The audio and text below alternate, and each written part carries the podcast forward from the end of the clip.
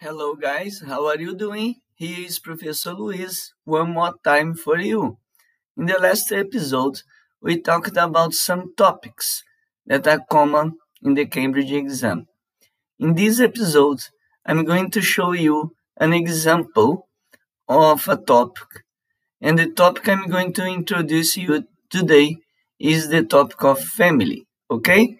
So let's listen to what Ana Claudia has to say about her family.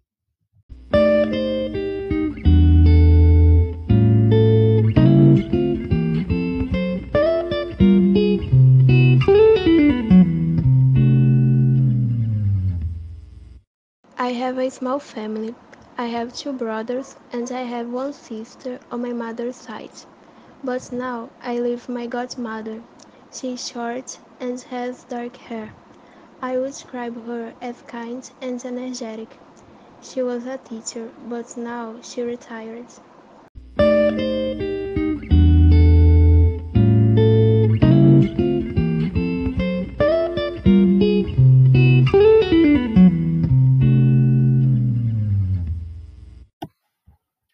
Hello. So as you can see, Anna Claudia used some good vocabulary to talk about her family.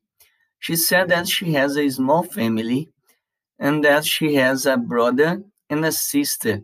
And then she used a good expression on my mother's side. And you can also say on my father's side, por parte do meu pai, por parte da minha mãe.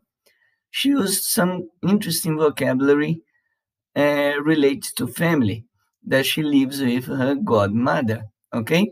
She also used some interesting vocabulary to describe her godmother as retired, for example. Okay?